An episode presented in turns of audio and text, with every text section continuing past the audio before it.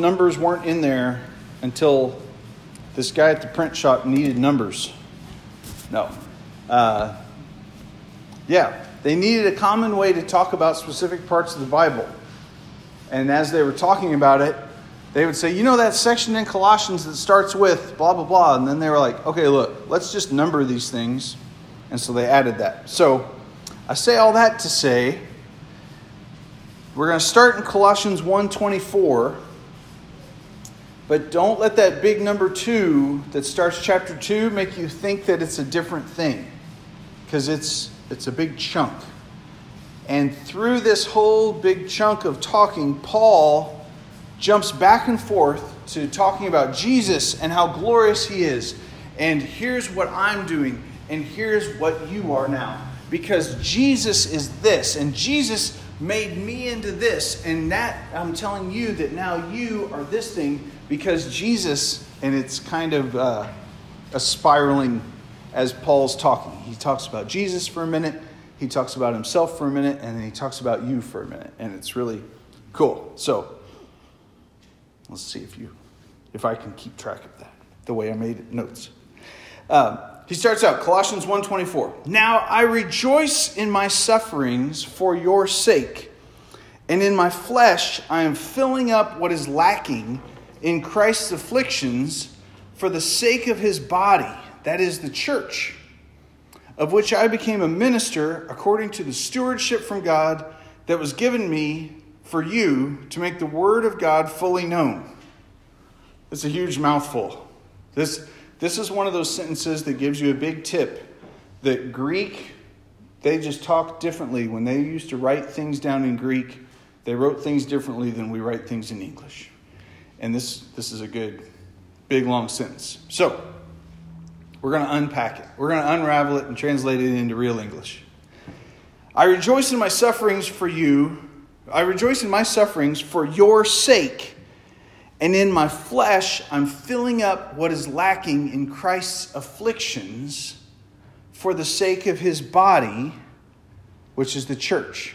So he's Paul is rejoicing, he's glad that he's suffering something because in his suffering, he's filling up what is lacking in Christ's afflictions. So you read that and you're like, okay, hold on, wait didn't Jesus suffer enough? Like how could how could Jesus how can you look at Jesus on the cross and say there's still some suffering lacking here? Right? We need to add more to this. So Paul's going to suffer. And that's not what he means. He doesn't mean that Jesus didn't do enough. Because look at the context that it's surrounded in. My sufferings are for your sake. In my flesh, I'm filling up what's lacking Christ's afflictions for the sake of his body, that is the church, of which I became a minister according to the stewardship from God that was given to me for you to make the word of God fully known.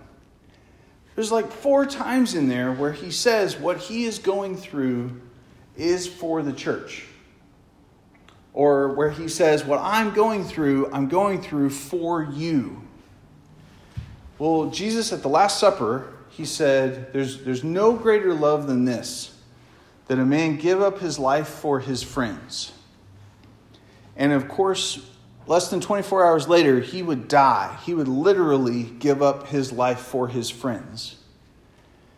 But in him saying, give up his, your life for, your, for, for his friends, um, there's a lot of other places where Jesus said things like, Whoever wants to be my disciple should be able to take up their cross and follow me, which is to say, I'm just willing to die. I, am willing to, to die a shameful life. I'm not going to live for myself. And so, this whole idea of living for myself, living for me, doing what I want versus giving up my life or dying to what I want, dying to my own self. That's what Jesus Jesus is, is teaching that. So Paul is saying, I am dying. I'm suffering for you. I'm suffering for others. I'm suffering for everyone else. See, the kid down my street, it's 2019, right? He has never seen Jesus. He has never looked at Jesus. Jesus has never appeared to him, as far as I know. But I am there, and Christ is in me, and now I can show that kid what forgiveness is. I can show that kid what reconciliation is. But wait a minute. How can I show this kid down my street what forgiveness is unless there's something that needs to be forgiven? And how can there be something that needs to be forgiven unless somebody suffers? So if something happens and I suffer, let's say uh, I have this awesome garden and a kid comes in his Mustang that he borrowed from his uncle and he does donuts in my garden, right? There I am suffering. It's no big deal. I mean, it is, it's awful, but no big deal. Nobody died, except for those hopeless tomatoes. But um, so I'm suffering. I forgive him I say, dude, your life is so much. I'm totally making this whole thing up, by the way. Your life is so much more important than my tomatoes. You as a person are more valuable to me than tomatoes. I forgive you. Because I did a whole bunch of horrible stuff to Jesus, and Jesus forgave me. And it was worse than doing donuts and his tomatoes. And because I've been forgiven like that, I know what forgiveness is, and I forgive you. Please don't do it again but I'm not against you. It's cool. That kid just saw the forgiveness of Jesus through my suffering. He wouldn't have seen it if I hadn't suffered, right? If all he did was drive by every day and, and there was no suffering going on, then, then I wouldn't have been able to show the life of Jesus in my life to him. All right, so that is just a ridiculous, silly example. There are a zillion examples of this every day. And it sounds dumb, but think about the things that make us mad, right? You get cut off in traffic. I've been uh, teaching one of my kids to drive. I never had any idea how many macho men there are in big pickup trucks. Like, I knew there were some, but they quadrupled since I've been teaching my son how to drive, and we're in a minivan and it's like the whole world is full of macho men in pickup trucks. There's some suffering going on there. I'm teaching him to keep both hands on the wheel, right? Don't shake your fist at him. Don't do any of that. There's suffering that goes on. There's forgiveness. Now, are they guys receiving it? No. Are those guys even knowing? No. But um, my kids are starting to see how much I carry on when I drive, and I'm all, bro, this. Going to drive." And uh, that, that there's, we suffer over things we have in our head, right? We suffer over things where we think injustice is being done to us. We suffer when we watch the TV news and we see somebody say something stupid or do something stupid, and the news reports it. And what do we do? Facebook. Right? this is, I'm suffering here, right? This is how I'm suffering. Now, there's a way to suffer that is, if I catch that kid that did the donuts in my tomato patch, I'm going to light him up. Yeah, exactly. That's not the suffering that shows off Jesus, right? So, suffering happens. My response to that suffering is where Jesus could be shown off or not. That's why Paul is rejoicing in his sufferings for your sake. I rejoice in my sufferings because the more I suffer, the more I get to tell people about Jesus. I knew this guy, and um, he got arrested by police in China uh, for preaching the gospel, and he was locked up, and he was so excited because since they knew, everyone in the jail knew he was locked up for preaching the gospel, guess what he wasn't afraid to do? Preach the gospel. So he preached the gospel to everybody that was in that Chinese jail. He preached the gospel to every single one of those guards. Every guard that took him to court, he preached the gospel in court. It was not a, uh, no, I didn't do that. It was, y'all are going to say I did it, so I might as well prove you right. Jesus loves you. Jesus died for your sins on the cross. Jesus has made a way for you to follow him. That suffering was suffering that he could rejoice in And was he suffering for himself? He was suffering so that other people could hear the gospel. He was suffering for others. And since Jesus wasn't physically, bodily there in China, Peter, this guy I know, was filling up what was lacking in Christ's suffering. Those guys never saw Jesus suffer, but they saw this guy suffering in jail, and they saw how he was treated. And he, gosh, he became the best inmate, and he was the best. I mean, everybody loved to like go to his cell because he would say these really encouraging things. He wasn't yelling at him and cussing at him like all the other prisoners were. Wow. So all that big old sentence is all about I have suffering and I'm responding to it in a day, way that I can rejoice in Christ. That I am rejoicing because my suffering isn't just for me. Tell you what, have you ever have you ever had suffering that was just for you? Isn't that the most miserable kind? When you're doing something just for yourself because you want it and it's just hard and I don't care, I still want it and I'm still like yesterday I'm doing yard work for my wife for Mother's Day and whenever it was like, oh, you know, you grab a slug on the backside of the brick that you didn't see, and you're like, ah, and you're like, I love my wife. Right? When you're suffering for somebody else, it's different. When you're suffering for, I want my car to look really shiny, like you can, it, the bird, yeah. Suffering for others is worth rejoicing. It is, is full of rejoicing. How do you like how Paul phrases it? It's of which I became a minister, which is kind of it's a religious word, but it should really be like a servant or, or a server or almost a waiter, one, one that dishes it out. According to the stewardship from God that was given to me for you, to make the word of God fully known. God's given me a thing, God's given me a stewardship to make the gospel known to you. Paul knows what his role is, he knows what his job is. That God's given me this thing. Uh, also, yesterday, our neighbor lady gave us like, I don't know, 50 hostas to plant. Well, I have stewardship over those, right? I didn't just, I mean, I didn't really have time to plant them all, so I just left them out on the sidewalk to wash down the gutter. No, that would have been terrible. She would have killed me, right? I had a stewardship over them. She gave me a gift. I have a little bit of stewardship that I better do something good with these because she's like looking straight out of my house. I have a stewardship to, to do something good with them. So I gave them all to the neighbor guy and he did stuff. I planted a few, but he did, he did better than I could. Later on in 1 Corinthians chapter 6, Paul would say, do you not know that your body is a temple of the Holy Spirit within you, whom you have from God? You are not your own, you were bought with a price. So glorify God in your body. Your body is God's house, and it was given to you.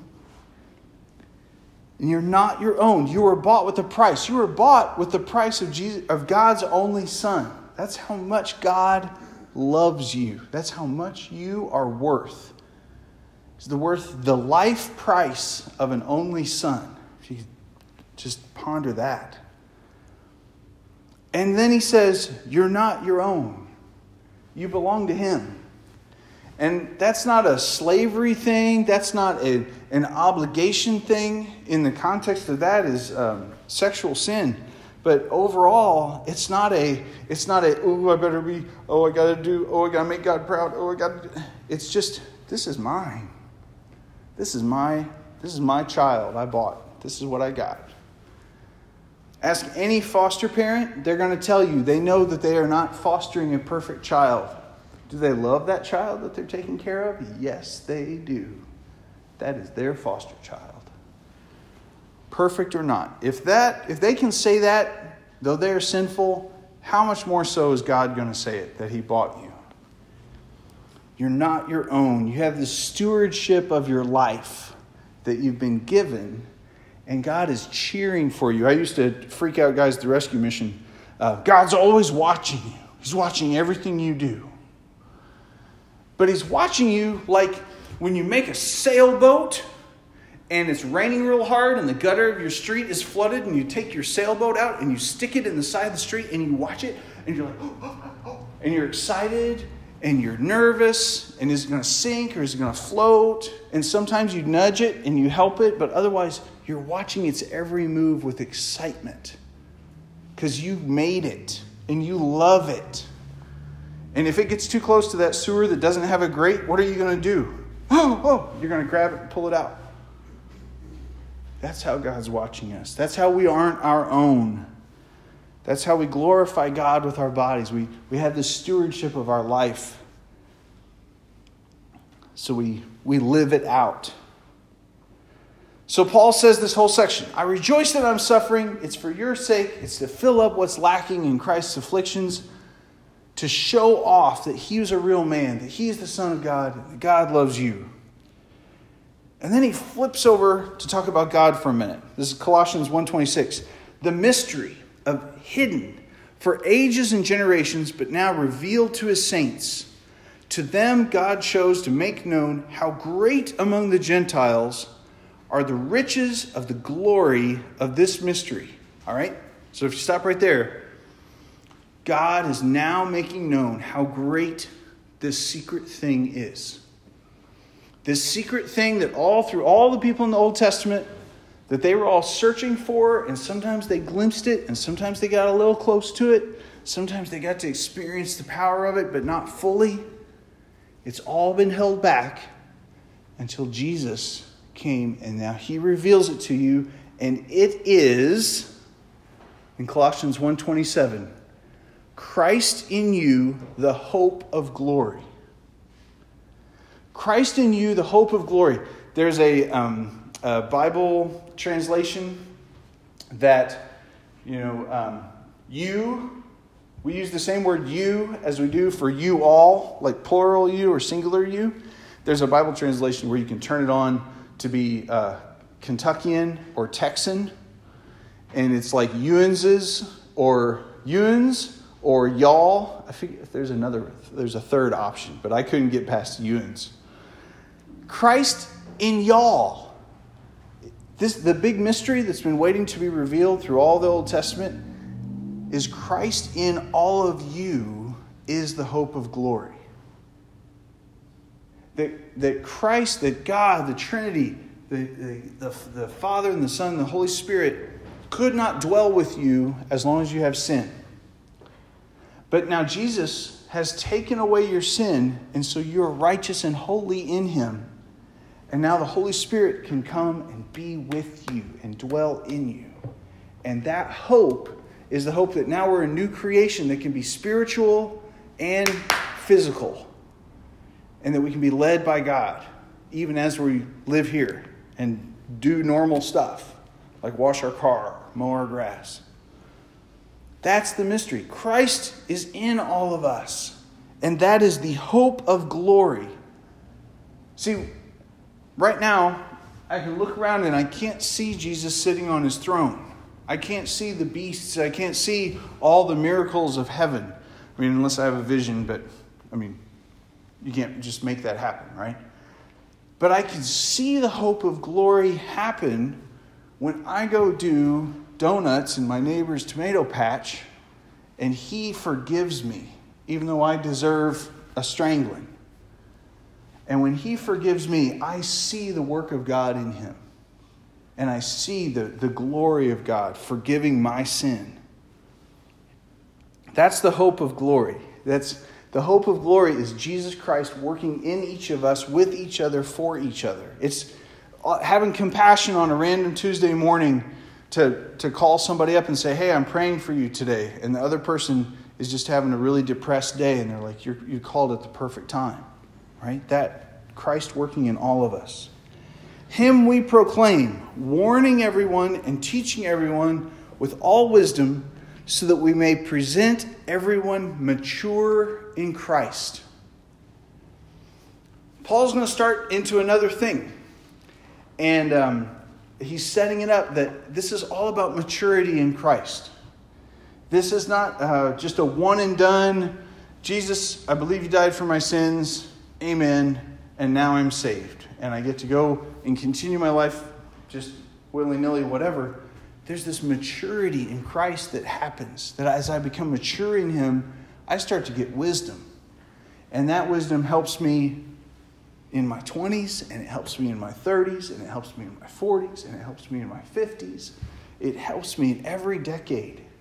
As I grow, I'm growing in Him, He's growing in me, and I get mature. Paul says, For this I toil. This is the very last verse of Colossians 1. Struggling with all his energy that he powerfully works within me. Have you ever met these people that just go, go, go, and are just unstoppable? And you're like, man, that person, they are doing all kinds of things. They are super active.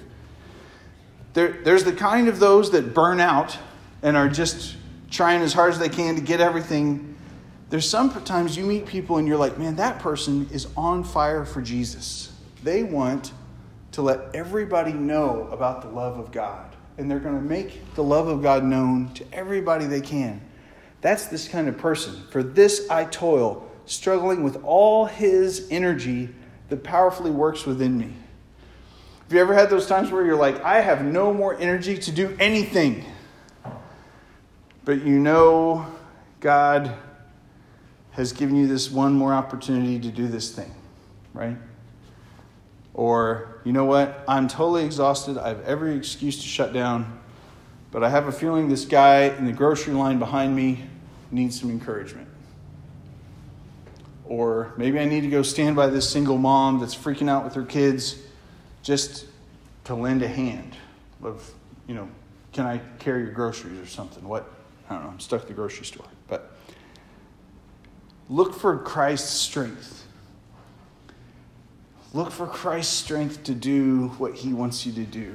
Because all of a sudden you get this joy, you get this, you get this like, wow, this is exactly why I missed that off ramp and almost ran out of gas at this. You know, those things happen the more you pray, those weird things happen more often, oddly enough. Um, but just look, look for his strength. But that connects directly to chapter 2, verse 1. So, into chapter 1, into chapter 2. For this I toil, struggling with all his energy, that he powerfully works within me. For I want you to know how great a struggle I have for you, and for those at Laodicea, and for all who have not seen me face to face that their hearts may be encouraged, being knit together in love, to reach all the riches of the full assurance of understanding and the knowledge of God's mystery. Back to this mystery, which is Christ, in whom are hidden all the treasures of wisdom and knowledge. Again, a big old humongous long Greek sentence to say, just break it down slow. Paul is working hard that you would know that your hearts would be encouraged. That your hearts would be encouraged. That you would just have a positive outlook. That's what encouraged is. That you would be cheered on. Yes, today is a good day to wake up. Today is a this this is a this next thing that's going to happen to me in the next 15 minutes. I'm going to find some rejoicing and suffering in it. If it's bad, I'm going to be encouraged in it if it's good. Encouraged being knit together in love. Knit together in love, that we wouldn't be backstabbing each other, that we wouldn't be criticizing and gossiping, cutting people down, but that we'd really be knit together in love. That we'd be we would love each other, that we would be so glad to see each other in different times when we run into each other in random places. Love, that we would anticipate one another's needs before you have to ask for them, that we'd love each other in our actions. To reach all the riches of full assurance of understanding and the knowledge of God's mystery, which is Christ. I know a guy that was going through a really, really hard time. And I was like, you know, this is really, this really sucks. Like, this is really hard. But you know for a fact that it will be over in two days and then everything will probably go back to normal. And Christ loves you so much. God cares about you. He cares about this thing, but only in the way that it would affect your soul. Because God's going to love you exactly the same on Friday, no matter what happens on Thursday, whether it goes this way or that. God's love for you is still a fire on Friday. And He said, I need you to tell me that more often. Can you tell me that all the time? It's like, yes, we can do that, I guess. We'll figure it out. Full assurance of understanding and the knowledge of Christ's love for you. There's a, um, a law in the Old Testament, in the Torah, that said to write the words of God on your doorpost. And so, Jewish people in their house, they would walk into their house and they would have little scrolls of scripture written on the doorway. And when they left their house, you know, they might kiss their hands and kiss that as they go out. When they come home, they might kiss their hands and kiss that. And that's just a reminder, reminder. It's a thing that they can see that's reminding them about the law and about God. Man, whatever it takes, do one of those gizmos. Don't make it idol, goodness sakes, but get something that'll remind you give you the full, uh, to reach all the riches of full assurance of the understanding and the knowledge of God's mystery, which is Christ. Christ always wants to know you. He always wants to know what's going on. He's always close to you.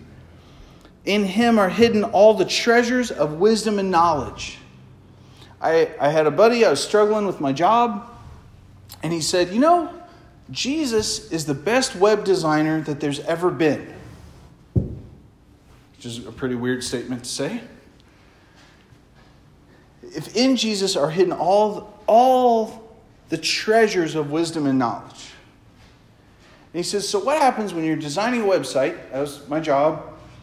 If you would hit a wall, just go and pray and ask Jesus, Jesus, show me how to make this web page. Jesus, show me how to do this code. And I started doing that. And it felt really weird at the beginning, but then I realized how much I was bringing Jesus into my work. Bringing Jesus, and it was reminding me, giving me this full, the riches of the full assurance that when I'm at work, Jesus is right there with me. And He's right there with me when I'm struggling. He's right there with me when a customer is mad. Jesus, you are the best customer service representative ever. What can I say to this guy? okay, what should I say to this guy? In the boundaries of my freedoms and all my sins that you've already died for, what can I say to him right now? No. Um, what, you know, you've done this better than anybody, Jesus. What do you want me to do? How do I do this? All the treasures of wisdom and knowledge. That's what Paul is working so hard for people to know. Wait, oh my gosh. So flip that back to the very beginning. He's suffering for others. He's not suffering so he can know better all the riches and the treasures of Jesus. He is suffering so that you can know all the riches and the wisdom and the knowledge and the assurance of Jesus. You know what happens while I do so we had take your kid to work day. So I take my daughter Grace, she's 14 to work and I teach her about search engine optimization. And while I'm teaching her about search engine optimization, I'm realizing all this stuff. And I'm learning, oh, you know, you know, as I'm explaining it to her, I'm learning more of myself. God knows, Jesus knows, Paul knew it, and he's telling us that as we work to show other people how much Jesus is awesome, we're going to realize how awesome Jesus is. As we work hard to give people assurance from God, we're going to get assurance from God that God's with us to give assurance. It, it, that's just how that works. He says, I say this so no one will delude you with plausible arguments. All right, so this is the, the next section here. Though I'm absent in body, yet I'm with you in spirit rejoicing to see you, your good order, and the firmness of your faith in Christ. So Paul's not with them, he's writing them a letter. And he says, I don't want people to delude you with arguments. I don't want people to, to talk you out of your faith. Therefore, as you receive Christ Jesus as Lord, walk in him. It's an action word, isn't it? Don't think in him. I mean, it's okay to think. But don't just sit around ponder Jesus. Walk in Jesus. Act. Struggle with all, uh, what was it? All his energy that he powerfully works within me. I'm not going to sit around and think about Jesus. I'm going to act and I'm going to do things to show people Jesus. Therefore, as you received Christ Jesus as Lord, walk in him, rooted and built up in him, established in the faith, just as you were taught, abounding with thanksgiving. See to it that no one takes you captive by philosophy and empty deceit, according to human tradition, according to elemental spirits of the world, and not according to Christ. So, this, this is where this was a real thing. Um, in Rome, there were a lot of, of teaching. You know, in Athens, it talks about Paul went to this place where all people did in Athens was talk about religion all day. Um, was there still poverty in Athens? Yes. Was there, uh, you know, sin and debauchery in Athens? Yes. But all they did all day was sit around and talk about religion. And you're like, gosh, come on, guys, get out there and do something. Uh, that's, that's what he's saying. Don't let anybody take you captive with a bunch of ideas. Don't take anyone take you captive with philosophy and empty deceit according to human tradition and elemental spirits of the world. If we just go by tradition, on the one hand, here's, what it, here's how it's always been done. Here's how everything's always happened. Um, I'm sure maybe you've heard the story of the church that whenever they stood up to say the Lord's Prayer, they all faced the back of the church. And they would say the Lord's Prayer together, and then they would turn back around and sit down. And a new person came to the church, and they were like, why why does everybody turn around when they say the Lord's Prayer? Is this like some, uh, you know, we're going to go, we're going to exit, we're saying this to all the people outside of the church, so we're going to talk, you know, why are we doing this? And they started asking around, and they found one guy that was there when they, you know, built the church, and there were a bunch of people that didn't know the Lord's Prayer, so they painted the words of the Lord's Prayer on the back wall. And then everybody would turn around and read it off the back wall, and then they would go back. And they had painted over that years and years and years ago. But everybody still turned around and looked at this blank white wall and read the Lord's Prayer off a blank white wall. It is a great idea. Tradition, there are a lot of traditions. Um, the whole, the whole when do you sit down and stand up in church? Like the origin of those traditions are you stand up when God's word is read because you're re- receiving it. I want to hear it. And you sit down when, when somebody else is in authority and they're going to say something. I'm, I'm not in authority, so I'm going to take the attention off of myself and sit down. I'm going to kneel because I'm, I'm beseeching the Lord, and so I'm going to kneel down and pray. And then I'm going to stand up to receive what the Lord has. All that stand up, sit down, kneel stuff has great origins. There's a lot of traditions that have great origins. But we can't be deceived and swept away by, the, by keeping those traditions if, if they're not serving everything else we've talked about, right? The assurance. If you feel guilty because you didn't stand up and sit down at the right time, that tradition is not serving to give you assurance that God loves you. Wow, right? So don't be swept away by philosophy, empty deceit according to human tradition according to the elemental spirits of the world. I was talking to a guy this week, and he said, We were talking about praying and the end of James. The power, prayer of a righteous man is powerful and effective. And he says, So, what do you do when you pray for somebody to get healed and they die? And I said, You pray for the next person to get healed. So, to live by the elemental spirit, the, what did I say? The elemental spirits of the world is when somebody has this illness, they always die. And you just give up. Be like, oh, uh, that's what, you know, that's what happens. You, you get this, you die. So we're not even going to pray for them. Um, let's make a memories video while they're still alive that we can watch at their funeral. and just give up on this stuff. It's like, no, that's living by the elemental spirits. You pray that they'd be healed. Because sometimes God intervenes, sometimes God answers. So, in that conversation, I said, okay, what if God's going to answer your prayers 1% of the time? I bet my 1% is bigger than your 1% because I'm going to keep going. Failure after failure after failure. And he was like, I want my 1% to be bigger. I was like, then pray for people. Don't give up just because. You know, don't live according to elemental spirits of the world. So that whole verse is see to it that no one takes you captive by philosophy and empty deceit, according to human tradition, according to the elemental spirits of the world, and not according to Christ. Tell you what, the news feeds on this elemental spirits of the world. The news feeds on here's the report, here's how horrible it is, you know what's going to happen. Buy this new truck. It's like, no, Christ is involved there. He's doing things. So then Paul gives you, okay, why? Why should I not be deceived? Why should I not be not listen to tradition? Why should I not listen to the elemental spirits? Colossians 2 9. In him, in Christ, the whole fullness of deity dwells bodily.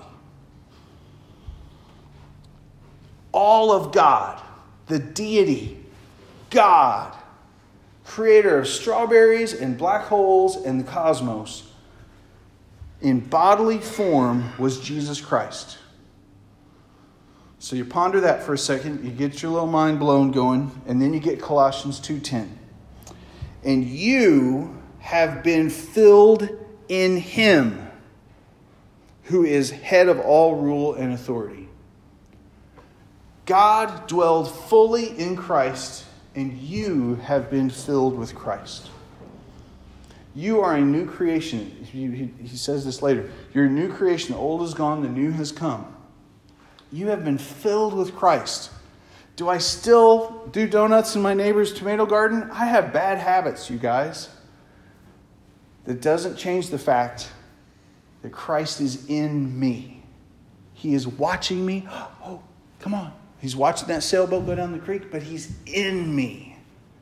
So that I can, when I'm at the corner of my neighbor's tomato garden and I'm revving my engine, he's right there saying, Don't do this, Dan.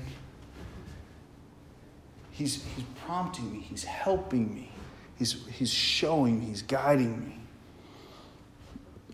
So, if the last thing is true, go back to the first thing. You have been filled in him who is the head of all rule and authority. Christ is fully in you. And so I rejoice in my sufferings that I suffer for the sake of others. Because Christ is in me doing it. Wow. And how did he handle suffering? He was like a sheep before her shears, is silent. He didn't, blah, blah, this isn't fair. Jesus didn't carry on. He got killed. And then he came back to life because death wasn't enough. Death couldn't kill him. And he came back to life and, and lived. And he beat his suffering like that. And he is in you. So, there's a whole bunch of good in here. But we should pray. Lord, thank you so much for dying for our sins, rising from the dead, and then taking your very spirit, your very self, and putting your life into us that we could repeat your life in 2019. That we could live for you and even let you live in us. And that we could show people who God is with our bodies, with our lives. Thank you so much, Lord. Pray that you'd strengthen us and help us to remember these things at the most inopportune moments when we're last thinking about it. Uh, pray that you would show up and guide us even there too, Lord. Thank you, Father. Amen. All right. Let's stand and sing number 493 together.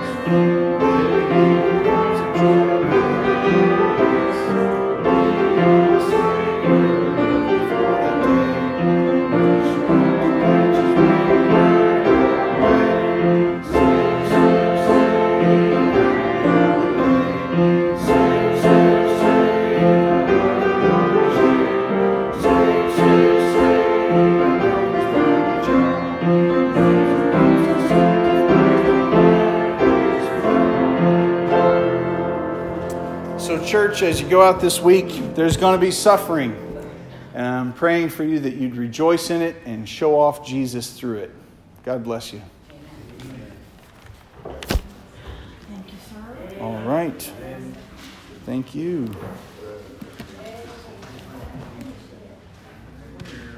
Very good.